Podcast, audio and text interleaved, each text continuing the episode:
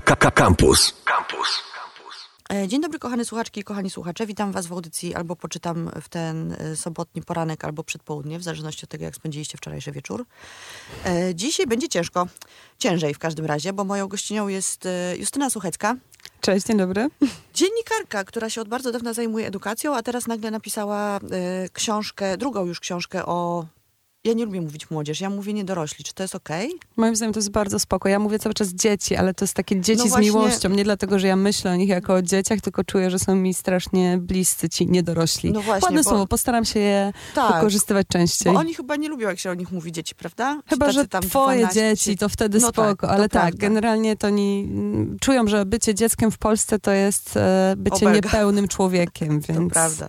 Zresztą niedorośli też trochę to implikuje, ale jakoś taki, w taki delikatniejszy sposób. Książka nazywa się Nie powiem ci, że wszystko będzie dobrze yy, i ten przekaz jest mi bardzo bliski.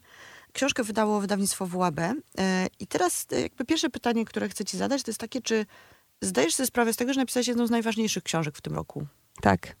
Nie spodziewałaś dobrze. się takiej odpowiedzi? Nie, spodziewałam się, bo myślę, że nie napisałabyś jej, gdybyś nie wiedziała, że jest bardzo, bardzo ważna. Wiesz co, miałam jej nie napisać. Ja rzuciłam pracę nad tą książką mm -hmm. rok temu mniej więcej o tej porze i bo czułam, że nie jestem w stanie unieść tego tematu, że mam fajne historie, super bohaterów, duże zaufanie ludzi, którzy mm -hmm. ze mną mhm. rozmawiają, ale że ja nie umiem tego napisać i dlatego taka jestem pewna, że to jest ważna książka, bo ten rok był mi potrzebny na to, żeby to sobie złożyć na nowo, zastanowić się, o czym ja właściwie chcę napisać, mm -hmm. a okazało się, że wcale nie chcę pisać o tym, co było moim pierwszym pomysłem, czyli nie chcę pisać e, o zaburzeniach zdrowia psychicznego, tylko chcę pisać o tym, że zdrowie psychiczne to jest coś, co ma każdy z nas i każdy z nas może się o to troszczyć mm -hmm. i każdy z nas będzie kiedyś pomagał komuś, kto się musi o to zdrowie zatroszczyć. Nawet jak nam się dzisiaj wydaje, że wokół nas jest kraina szczęśliwości, to wcale nie oznacza, że tam nie dotrze kryzys. Z głębi mojej po prostu smutnej smutkości i pomyślałam sobie, że jeżeli ktoś myśli, że wokół niego jest kraina szczęśliwości, z całą pewnością ma zaburzenia, e, bo jest to prawdopodobnie niemożliwe.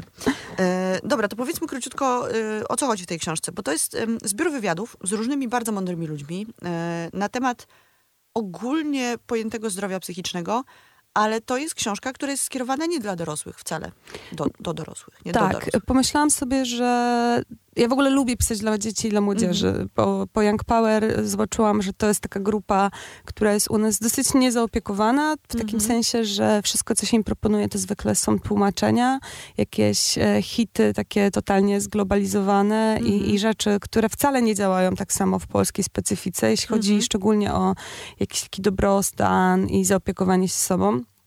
A poza tym, że dorośli wiedzą, gdzie szukać pomocy. To znaczy inaczej, że mają mnóstwo poradników, przewodników, jest masa mhm. specjalistów, którzy z nimi pracują i że dorosły sobie poradzi. A to, co było jakimś takim, jakąś moją intencją, to to, żeby zaopiekować tych, którzy jeszcze nie wiedzą, gdzie tej pomocy szukać mhm. i jak sobie radzić. I dlatego powstała książka nie o zaburzeniach, tylko chociaż są tu osoby, które opowiadają o swoich chorobach, kryzysach i doświadczeniach ze zdrowiem psychicznym, ale książka właśnie, która trochę pokazuje że to jest naturalna, że to może być naturalna część życia, że to jest coś, na czym świat się nie kończy, że można się przed tym w pewien sposób zabezpieczać. Nie na 100% mhm. i nie zawsze, ale są rzeczy, które możemy dla siebie robić, żeby być e, dla siebie lepszym. Nie wiem, wysypać się, odkładać telefon przed snem, e, mhm. oddychać, e, zajmować pozycję ugruntowaną i robić jeszcze wiele mikro rzeczy, które mają nas uspokoić i ustabilizować. I jak pisałam tę książkę, to sobie wyobrażałam, że będą ją czytały takie osoby 12 plus, mhm. koniec szóstej klasy, siódma, ósma klasa, koniec podstawówki. E, dlatego, że właśnie w tym momencie zaczynały się problemy większości moich bohaterów i bohaterek. Oni co prawda jeszcze chodzili do gimnazjów e, mhm. e, i to ten moment wspominają jako przełomowy, ale właśnie nie dlatego, że gimnazja były takie straszne, tylko, że to jest często ten moment w życiu, e, kiedy dużo się u nas coś dzieje, się zmienia. coś się zmienia mhm. i łatwo pewne zmiany zbagatelizować, albo właśnie na przykład, to jest niesamowite, że część e, zaburzeń czy trudności zdrowia psychicznego było zwalane na karp dorastania i że to ci mhm. przejdzie. A... Młodzie, młodzieńczy bunt. Tak, a z pewnych rzeczy się jednak nie wyrasta. No właśnie, i to jest, ja się oczywiście zgadzam z tym, że, że to jest książka napisana takim językiem, żeby mogły ją przeczytać dzieciaki właśnie, e, i, i mówię dzieciaki z otwartym sercem i z miłością do nich. Czyli nie dorośli, żeby ją przeczytali właśnie w tym wieku lat 12, 13, 14, 15. Myślę, że jakby to można ciągnąć. Natomiast ja wczoraj czytając tę książkę, pomyślałam sobie, że jak przeczytam pierwszy rozdział, który się nazywa Pierwsza pomoc psychologiczna, pierwszy po twoim wstępie, e, to e, z Tomkiem Bilickim to była rozmowa. Tak. E, I to jest taki rozdział, który pomyślałam sobie dzisiaj idąc tutaj, że powinien być wydrukowany na pierwszej stronie internetu, tak żeby każdy po prostu w pewnym momencie otworzył przeglądarkę i go przeczytał. Dlatego, że ja na przykład marzę o tym, żeby moi przyjaciele przeczytali ten rozdział i wiedzieli, jak ze mną rozmawiać, jak ja mam kryzys. E, Ja przeczytałam ten rozdział, wiedząc już teraz, e, mam nadzieję, e, umiejąc też to wykorzystać potem, jak rozmawiać z osobą w kryzysie i powtarzanie właśnie, że wszystko będzie dobrze, że zobacz, jak inni mają gorzej i tak dalej, i tak dalej, e, no nie jest jakby żadnym sposobem pomocy drugiej osobie. Po prostu tej osoby trzeba najzwyczajniej na świecie wysłuchać. I to jest jakby coś takiego, co wydawałoby się, że jest oczywiste, ale w ogóle absolutnie nie jest. Mm, To jest rozdział, który powstał tak naprawdę jako pierwszy Mhm. i mój pierwszy rozmówca, bo porozmawiałam z Tomkiem wtedy, kiedy jeszcze nie miałam takiego pomysłu na książkę. Rozmawiałam z nim dla TVN24. Um, czułam, że w pandemii to jest jakiś taki super ważny Mhm. temat, a widziałam Tomka w akcji. Widziałam, jak Tomek szkoli dyrektorów i nauczycieli, jak im opowiada o tym, y, że, że ta pierwsza pomoc psychologiczna, on wykorzystuje tę metaforę pierwszej pomocy przedmedycznej, jest równie ważna. Prawdopodobnie będziemy ją świadczyć częściej, a umiemy wykonać masaż serca i wiemy, jak zabandażować rękę, bo tego nas uczą w szkole, ale już właśnie jakich zwrotów nie używać, co zrobić, kiedy my się czujemy zagrożeni udzielaniem pomocy, tego już nie. I po pierwsze on zrobił taki bardzo prosty zestaw rad i wydaje mi się, że to są takie rzeczy, które naprawdę każdy może przyswoić. Pierwsza strona e, internetu, zdecydowanie. tak. To I ja też bym chciała, afiszu. żeby właśnie wiele osób mogło do tej części sięgnąć, Mhm. E, ale też myślałam sobie o umieszczeniu go w książce właśnie na początku, dlatego że mam poczucie, że on jest trochę jak te komunikaty przy zagranicznych serialach, że uważaj, tu Mhm. będzie się działo dużo rzeczy, które mogą na ciebie wpłynąć, są trudne, niebezpieczne, dotyczą e, zdrowia psychicznego, może to wywołać u ciebie trudne emocje i że on trochę też to oswaja, bo nas uczy w ogóle właśnie jak mówić i że zamiast wszystko będzie dobrze, lepiej powiedzieć, możesz na mnie liczyć, e, jestem dla ciebie, możesz do mnie dzwonić, em, może razem spróbujemy jakoś ten problem rozwiązać, no bo wszystko będzie dobrze, brzmi jak totalne unieważnienie tego, z czym się zgłaszamy Poza do kogoś. Zazwyczaj niestety nie jest to prawda. Nie możemy tego obiecać. No właśnie, nie możemy obiecać czegoś, na co tak naprawdę w ogóle nie mamy wpływu. Bo możemy bardzo chcieć komuś pomóc, a i tak e, ponieść e, w cudzysłowie porażkę, czyli po prostu nie umieć tej osobie pomóc. I wtedy bardzo ważne jest skierowanie tej osoby do osób, które są od nas mądrzejsze w tym akurat aspekcie, czyli do po prostu terapeutów albo psychiatrów, którzy no, potrafią sobie z problemami radzić. Zdecydowanie. Mm. Wiem, że Radia Campus słucha dużo y, młodych rodziców. Y, I młodzi rodzice, jak przeczytają tę książkę, a powinni ją przeczytać absolutnie, niezależnie od tego, w jakim wieku są ich dzieci, y, prawdopodobnie będą się czuli lekko zaniepokojeni tym, że w, w tej książce gdzieś na samym początku, zdaje się, pada taka, y, taka statystyka, że w, y, w takiej średniej klasie w Polsce y, dwoje dzieci y, się okalecza albo ma za sobą p- próby samobójcze, chyba- samobójczą. próbę samobójczą. Okalecza się chyba jeszcze nawet więcej, prawda? Zdecydowanie, niestety. E, I to jest taka informacja, która jest dosyć przerażająca z perspektywy rodzica. E, Natomiast nie ma się co przerażać, nie ma co panikować, nie ma co stosować e, elementów nadzoru nad dziećmi, bo to nie tędy droga. Natomiast tę książkę zdecydowanie warto czytać i warto też pamiętać o tym, że są ludzie, którzy mogą nam pomóc jako rodzicom. Na przykład e, psychologowie w szkole, czy pedago, pedagodzy się mówi, czy pedag. Zawsze? To pytam o są to korekty. To są te trudne wyrazy, więc pedagogzki jest na przykład Pedagogzki. łatwiej, tak O, głównie tak, kobiety, więc pedagogzki. idźmy w feminatywy. Tak. E, powiedz mi, czy ty jak rozmawiałaś, bo rozmawiałaś dużo z, e, znowu, niedorosłymi. E, jak oni odbierają jakby ym, wsparcie i pomoc ze strony rodziców? Czy to jest tak, że ci rodzice wiedzieli w, w ich przypadku, co robić i chcieli im pomóc? Jak, jak to wygląda? To zależy. To zależy. Oczywiście no, jest no, bardzo osoba jest inna, różnie. oczywiście. To jest trochę Mhm. to, czego same zaczęłyśmy. To znaczy, że nas tego nikt nie uczył. Już starszych od nas to już w ogóle, Mhm. bo my to i tak już jesteśmy pokoleniem, które się starpeutyzowało trochę. Mm, I że to, co jest najczęstszym problemem rodziców, to jest e, taka myśl, że to jest ich wina. Mhm. I to czasami jest ich wina, ale bardzo często nie, bo Mhm. problemy dziecka mogą być związane z chemią mózgu, z doświadczeniami, na które nie mamy wpływu albo przed którymi nie byliśmy w Mhm. stanie e, go ochronić. Mm, A druga rzecz, no to właśnie to przekonanie, że to minie samo, że to jest Mhm. taki moment, że dobra, teraz musi być trudno, albo on, no ona te musi mityczne mieć... nastolatki, nie? Że no Tak, dobra, to wiadomo, że w tym humory. wieku to tak. Poza tym Mhm. Mnie też kiedyś rzuciła dziewczyna i zobacz Przeżyłem. gdzie jestem, za moich czasów tego nie było, Mhm. E, ale są też oczywiście rodzice, którzy są niesamowici w tych kryzysowych sytuacjach, którzy właśnie, bo to jest chyba coś, co jest bardzo młodzieży potrzebne, którzy potrafią powiedzieć, ja już nie wiem jak ci pomóc, ja nie Mhm. umiem ci pomóc, ale choć razem znajdziemy kogoś, kto tej pomocy ci e, dostarczy, Mhm. bo specjalistów, mimo tego, że dużo mówimy o bardzo słabej kondycji, choćby psychiatrii, nie brakuje. To znaczy brakuje ich tak na zaraz, na teraz, ale my często potrzebujemy tych specjalistów znacznie bliżej. Potrzebujemy Mhm. poradni psychologiczno-pedagogicznej, potrzebujemy szkolnego pedagoga czy pedagogzki, e, wychowawcy, trenera, e, lekarza rodzinnego niekiedy. To znaczy to, ten psychiatra to już jest naprawdę bardzo odległe ogniwo i wiele rzeczy da się zrobić wcześniej i fajnie jak rodzice to wiedzą, że naprawdę Mhm. mogą iść do lekarza rodzinnego z dzieckiem, które ciągle boli brzuch. Bo to, że ciągle go boli brzuch, to niekoniecznie świadczy o problemach gastrologicznych, Mhm. tylko właśnie być może na tle nerwowym.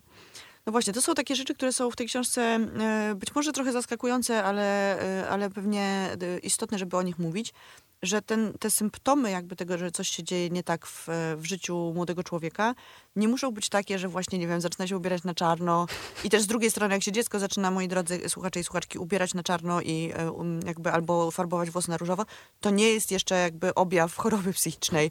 To są normalne rzeczy, które nastolatki robią, żeby e, wyglądać tak, jak chcą wyglądać po prostu.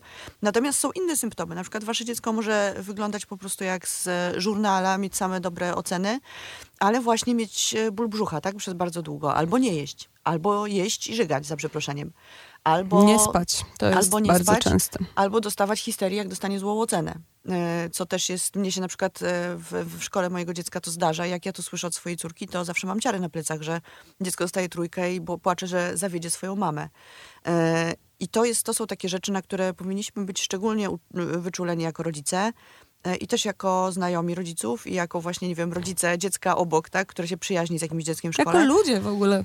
Jako się... ludzie, oczywiście, że tak. E, I warto jest czasami po prostu, e, no oczywiście nie w sposób inwazyjny, ale porozmawiać z, z takim rodzicem, czy nie wiem, czy przyjaciółką, czy przyjacielem, czy w ogóle osobą z boku e, i powiedzieć e, w sposób nieinwazyjny, po prostu spróbować nawiązać jakąś rozmowę nie? i pomóc tym dzieciakom, bo, bo być może czasami to jest bardzo ważne. E, Jest tutaj też i była na spotkaniu z tobą w e, Faktycznym Domu Kultury e, dziewczyna, która, której w ogóle sposób mówienia o jej kryzysie mnie jakoś bardzo e, ujął. Angelika Friedrich, Angelika nastoletni Friedrich, tak. azyl. To jest dziewczyna, y, y, która, no właśnie, opowiedz o nastoletnim azylu, bo może to jest jakieś miejsce, w które warto kierować e, słuchaczy i słuchaczki. Angelika jako czternastolatka zaczęła doświadczać swojego pierwszego kryzysu psychicznego, depresji i jak się potem okazało anoreksji, Mhm. y, zaburzenia odżywiania. To jest coś, co jej towarzyszyło przez y, parę lat. Mm, I jest taką osobą, bardzo ciepłą i bardzo Mhm. empatyczną i myślę, że to też e, miało wpływ na to, jak przechodziła pewne rzeczy jako nastolatka. Jest taką osobą, która postanowiła swój kryzys obrócić e, w swoją siłę. I to oczywiście brzmi bardzo patetycznie i, i Ale da się to zrobić. ale da się to zrobić. Również dlatego, że ona miała bardzo silne poczucie, że rzeczy, które ją w ten kryzys wpędziły, czy rzeczy, z którymi sobie nie radziła, to są rzeczy, które, hmm, jakby to powiedzieć, które gdyby wiedziała wcześniej, Mhm. które gdyby znała pewne metody, mogły być mniejsze, lżejsze, mogły w ogóle nie nastąpić i że skoro ona już to wie, to może warto to zrobić. Takie zdanie, ja cały czas to powtarzam, więc y, pewnie na spotkaniu też to powiedziałam, um, które za mną siedzi cały czas, zdanie Angeliki, to jest zdanie, że o zaburzeniach odżywiania pierwszy raz miała lekcję, kiedy poprowadziła ją sama. Mhm. E, O tym, że choruje e, na anoreksję, dowiedziała się jej szkoła po tym, jak wystąpiła w bardzo popularnym programie na YouTubie, który do dziś zobaczyło 870 tysięcy Mhm. osób. I dopiero potem zaczęła prowadzić tę edukację. Ale postanowiła właśnie te swoje doświadczenia e, z terapii, z sz- poszukiwania drogi do zdrowienia opowiadać innym nastolatkom. Szybko okazało się, że zaczynają się do niej zgłaszać młodzi ludzie, również dorośli, pytając o różne rzeczy. Ona zawsze musiała zastrzegać, że hej, jestem licealistką, teraz już jest studentką psychologii, ale nadal to zastrzega. I to było dla niej bardzo istotne, żeby tworzyć treści, które właśnie są sprawdzone, bo skoro ludzie zaczynają ich szukać u Mhm. niej, to znaczy, że nie mogą ich znaleźć gdzie indziej, więc wszystkie rzeczy, które powstają na nastoletnim azylu, a to już około 20 osób, które w nim działa, Mhm. e, głównie młodych, to są rzeczy konsultowane ze specjalistami, specjalistkami. To są rzeczy sprawdzone sprawdzone pod kątem merytorycznym. Nie można sobie tam po prostu czegoś napisać e, tak z palca i dlatego, że akurat dzisiaj miałem taki dzień. E, ale to są takie rzeczy podane w bardzo przystępnej formie. Dziewczyny właśnie robią wszystkie takie drobiazgi, tak jak to tam, nie wiem, 10 rzeczy, które możesz powiedzieć komuś, zamiast pochwalić jego wygląd. Mhm. Albo właśnie, nie wiem, pięć sposobów na to, jak zareagować, kiedy ktoś ma atak paniki. E, mhm. I no, ta internetowa forma bardzo oczywiście pomaga w podawaniu takich rzeczy, ale to za tym stoi blog, za tym stoją bardzo rozbudowane treści.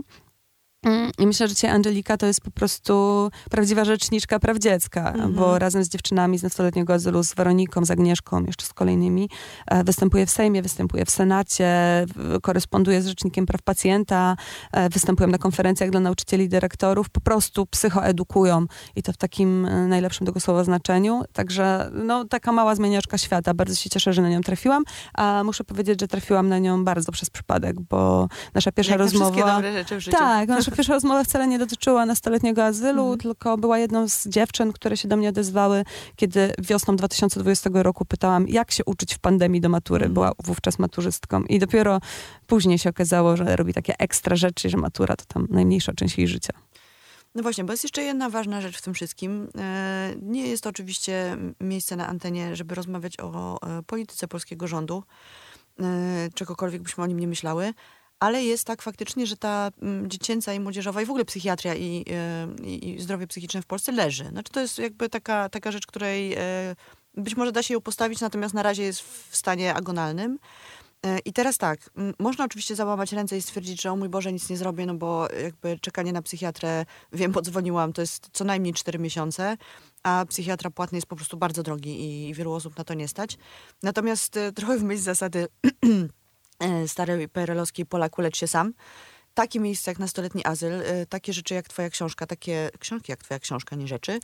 E, I mnóstwo też innych, nie wiem, podcastów, które są dostępne w internecie, oczywiście nie pomogą nam rozwiązać tych problemów takich głębokich, które pomoże rozwiązać psychiatra czy terapeuta, ale możemy dostać jakieś informacje, którą ścieżką iść, y, właśnie jak rozmawiać z takimi ludźmi, czego nie mówić dzieciom, bo to, że y, Angelika powiedziała, i to jest rzecz, która mi jest bardzo bliska, powiedziała, że jej babcia zawsze jej mówiła, że ona ma taką ładną, pulchną buzię.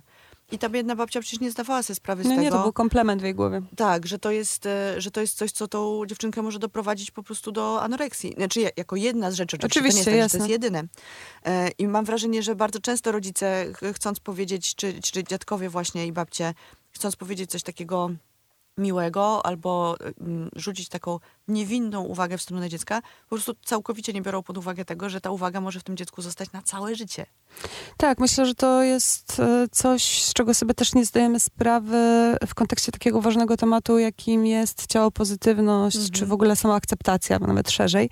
Dlatego, że mm, czasem nam się wydaje, że te wszystkie głupie odczucia z wieku nastoletniego to tam w tym wieku nastoletnim zostają, a prawda jest taka i myślę, że sama masz podobne doświadczenia, a przynajmniej znasz ludzi, którzy mają takie doświadczenia, że rzeczy, których nie lubimy w sobie, kiedy mamy lat 14 czy 15, idą z nami przez całe życie. Że mhm. dziewczyny w naszym wieku cały czas pamiętają, co im powiedziała koleżanka w pierwszej liceum na temat ich nóg, długości spódnicy, odstających uszu, kolorów mhm. włosów itd., itd.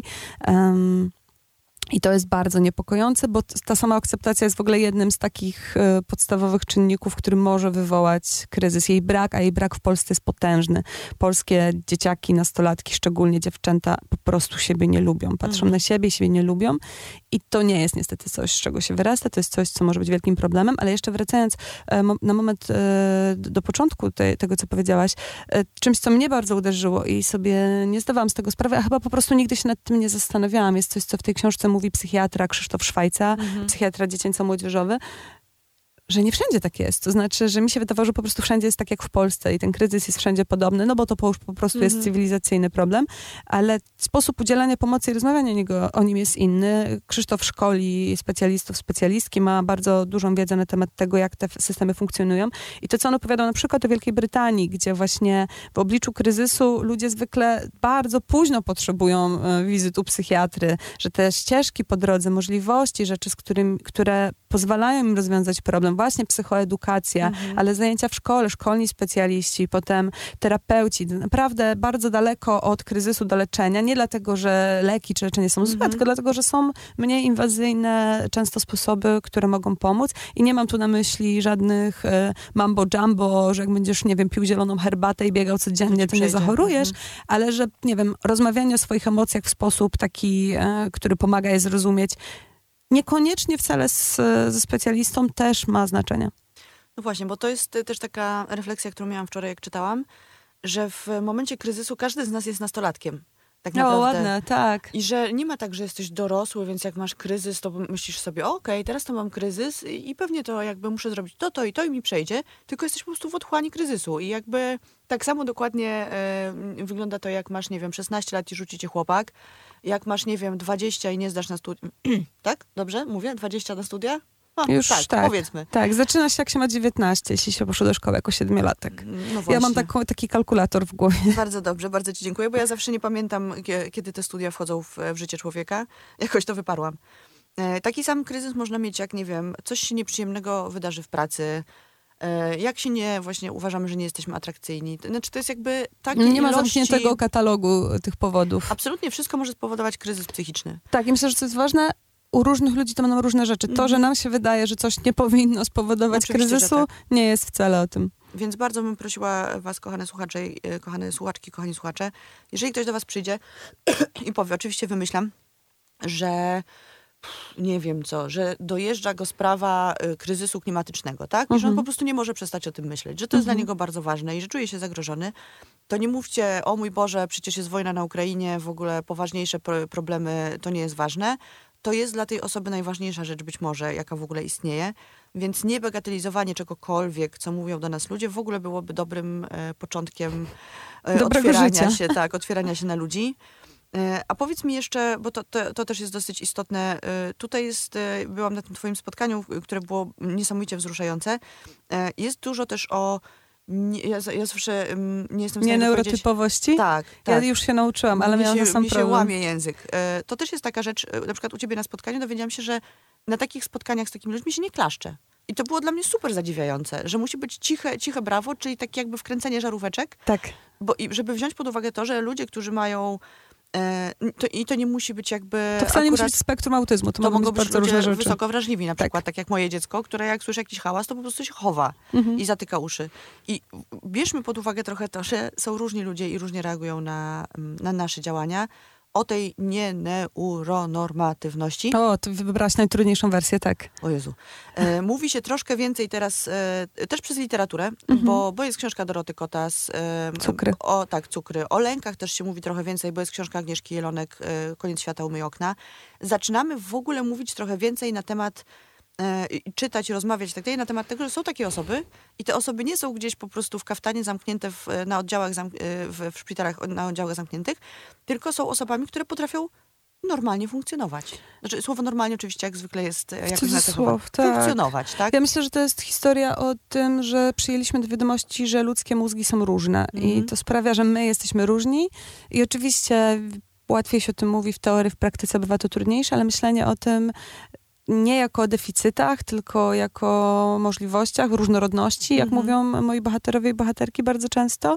Mm, to, I znowu, to nie jest tak, że kiedyś takich osób nie było, to jest tak, że kiedyś wpychaliśmy te osoby do szkół specjalnych, do ośrodków wychowawczych, mówiliśmy, że są trudne, nienormalne itd., tak itd. Tak e, robiliśmy im krzywdę. Dzisiaj ta świadomość wzrasta wśród ich opiekunów i specjalistów, mhm. którzy z nimi pracują. A co z przez to e, rozumiem, trafiają do naszego życia dużo łatwiej. Pracujemy mhm. z nimi, uczymy się z nimi, możemy się e, z nimi zapoznać, spotkać.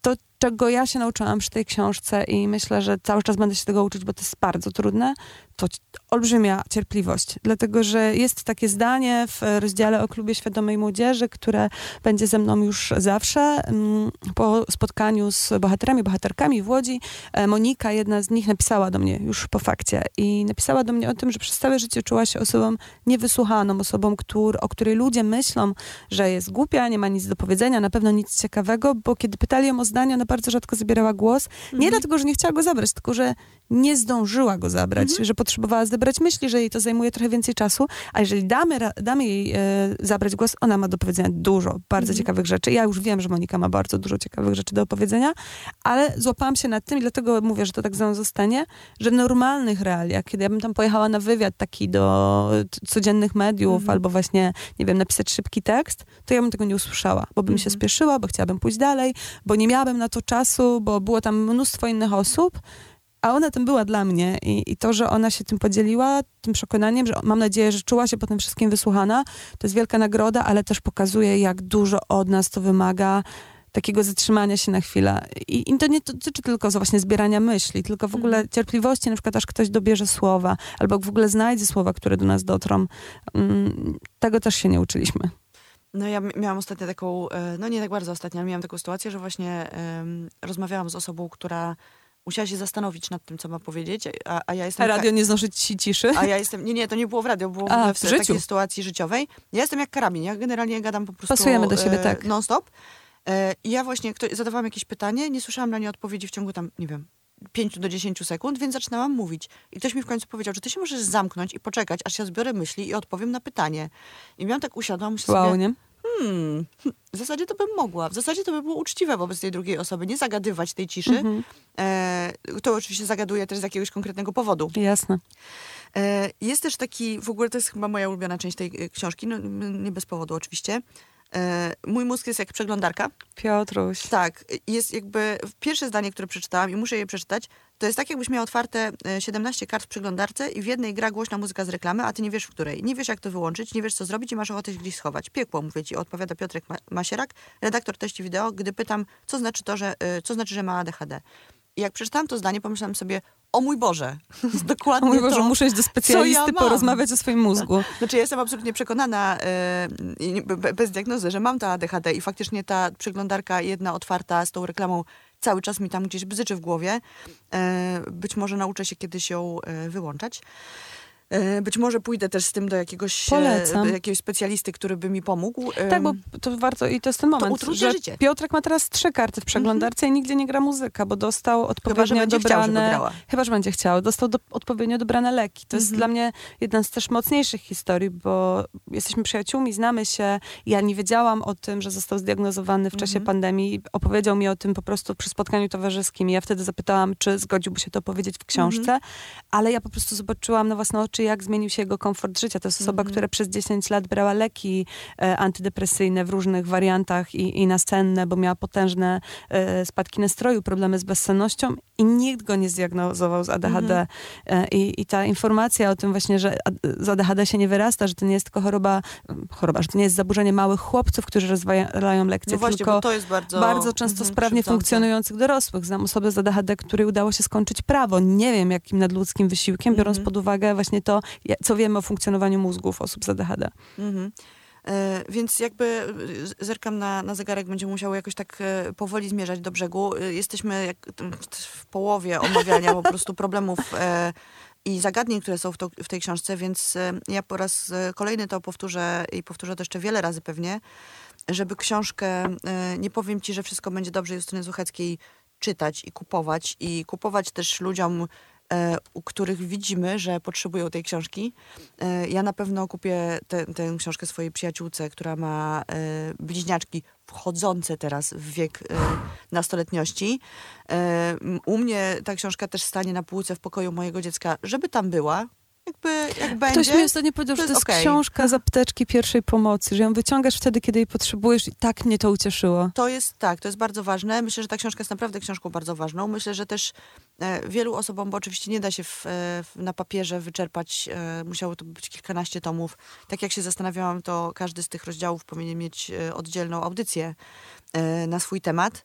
E, Nie da się wszystkiego wyczerpać w jakiejś zamkniętej formule książkowej, natomiast e, myślę, że ta książka trochę funkcjonuje jak takie e, takie bramki do otwierania różnych ścieżek w, w- naszych życiach i, i, i być może, jeżeli zainteresuje nas rozdział o ADHD albo o zaburzeniach odżywiania, to po prostu potem możemy sięgnąć w internecie do, do jakichś źródeł, albo po prostu udać się faktycznie y, po pomoc do specjalisty.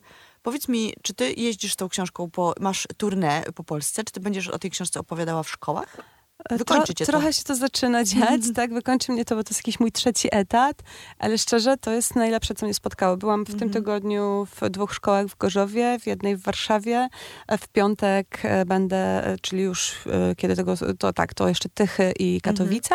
Także tak, mam, e, czuję się jak gwiazda roka, tylko na lepszym festiwalu. No właśnie, bo to jest e, e, też oprócz tego, że ty jesteś doskonałą dziennikarką i też potrafisz pisać Dziękuję. te rzeczy, które tu są napisane, bo one są napisane takim językiem, że ja to, ja, mnie to nie razi. E, jako osoby dorosłej, w sensie nie ma ziomalstwa, Czyli nie które... czujesz, że udaje e, Tak, młodzież? Bo Uf. to, to, na to jestem trochę wyczulona. Ale z drugiej strony wiem, że jeżeli to przeczytają e, niedorośli w wieku tam 12, 13 i tak dalej, to zrozumieją jakby co, co się do nich pisze, tak? Że to nie będzie takie, to się nazywa paternizowanie, to jest Tak. dobre słowo, czyli takie, Tak. że ja cię teraz usiądę po prostu Drogie z wysokości dziecko. swojego wieku, będę pouczać, co masz zrobić, jeżeli coś tam. Albo tak ci napiszę, co to jest e, anoreksja, żebyś e, durniu jeden zrozumiał. W tej książce tego w ogóle nie ma. E, Zrozumie to absolutnie każdy. E, I myślę, że to jest wielka siła tej książki. Dziękuję ci bardzo. Staram się być sojuszniczką. Mam nadzieję, że to jest właśnie efekt. E, No dobra. To co? To zachęcamy jeszcze raz w takim razie do, po pierwsze, Dbania niestety- o siebie. dbania o siebie. Po drugie, e, przeczytanie rozdziału e, pierwszego z tej książki przede wszystkim, czyli jak nieść pierwszą pomoc psychologiczną. Niezwykle ważny rozdział moim zdaniem. E, po trzecie, zachęcamy do tego, żeby przypatrywać się ludziom, którzy są dookoła nas. I to nie muszą być nasze dzieci albo nasza, nasza rodzina, to może być koleżanka z pracy, albo ktoś, kogo spotykamy na przykład e, Na codziennie. spacerze, w parku. Tak, albo codziennie siedzi na tej samej ławce w parku e, i płacze. To być może jest jakiś taki sygnał dla nas, że można by było Że podejść i spytać. ktoś mógłby zapytać. Oczywiście może być tak, że spotkamy się z odmową, prawda? Bo to jest absolutnie normalne. I to słowo fajnie też przyjąć, że czasem to nie my jesteśmy tą osobą, która musi tej pomocy udzielić, ale Mhm. Właśnie samo to to, jest że zapytamy. Mhm. To już bardzo dużo znaczy. Znaczy to nie jest kosz, tak? To nie jest jak w miłości, że jak Tak, podejdziesz i zaproponujesz powiedział, że nie pomóc, chce i to już koniec świata, tylko wręcz przeciwnie. I ty się chowasz w kąciku i myślisz sobie, o nie, nikt nie chce mojej pomocy, jestem Tak taka jest. w ogóle nieprzydatna. E, Człowiek ma prawo odmówić e, naszej pomocy z różnych względów. Może być tak, że po prostu nam nie ufa, może być tak, że potrzebuje pomocy innej osoby, a może być tak, że po prostu w tym momencie nie potrzebuje pomocy i jest w, w kokonie, tak? I jakby radzi sobie z czymś tam sam. E, Do czego nie zachęcam. Czy jakby e, faza kokonu powinna być moim zdaniem maksymalnie jak najkrótsza. E, jednak, Zachęcamy. jednak lepiej wylatywać jako ćma albo jako motyl, co tam nam się bardziej podoba. No dobrze, ja ci bardzo dziękuję w takim razie za rozmowę. Zachęcam do czytania książki Nie powiem ci, że wszystko będzie dobrze. E, Zachęcam do tego, żeby wejść do, na Facebooku na Nastoletni Nastoletni Azyl. azyl, spójrz na siebie, idź pobiegaj, to tak top 3 moje, ale Mhm. jest tego naprawdę dużo. Jest, e, jest dużo miejsc, e, łatwo jest teraz je znaleźć tak naprawdę, bo wyszukiwarki, nawet nie te w naszym mózgu, tylko te, które są w komputerach, są w stanie dosyć szybko odpowiedzieć nam na różne pytania. Oczywiście weryfikujmy źródła, z których korzystamy. E, I co, dbajcie o siebie faktycznie, chodźcie na spacery, co tam jeszcze było, oddychajcie. Bądźcie dla siebie śpijcie. wyrozumiali. Spanie jest bardzo ważne, jak się okazało, już jakiś czas temu pewnie, ale ja na przykład dopiero to odkrywam. E, I jeżeli czujecie, że coś jest nie tak, po prostu rozmawiajcie ze swoimi bliskimi, przyjaciółmi i, albo, nie wiem, z osobą w sklepie. A jeśli czujecie, że nie macie takiej osoby, to 116 111 to szczególnie dla młodych telefon zaufania, ale na forum Przeciw Depresji jest lista telefonów w różnych innych życiowych e, problemach, też dla dorosłych i bardzo polecam tam zaglądać. Okazuje się, że ze wszystkich wynalazków człowieka najprzydatniejszy w tym, e, w takich sytuacjach jest po prostu rozmowa. To prawda. Co jest e, być może mało odkrywcze, ale cholera jasna, e, prawdziwe. No dobrze, to w takim Dziękuję razie bardzo. my się żegnamy. Zapraszam was do słuchania. Za tydzień będzie rozmowa z Grzegorzem Kazdebkę, który z bajkopisarza nagle stał się e, pisarzem książki dla dorosłych i razem z Klimko Dobrzanickim napisał książkę, w której podam do świntuszy. Więc w przyszłym tygodniu będzie, mam nadzieję, śmiesznie i mam nadzieję, że e, też trochę wejdziemy na jakieś poważne tematy, bo nie można się cały czas e, śmieszkować. E, Dziękuję wam bardzo za uwagę i do usłyszenia. Słuchaj Radio Campus, gdziekolwiek jesteś. Wejdź na www.radiocampus.fm.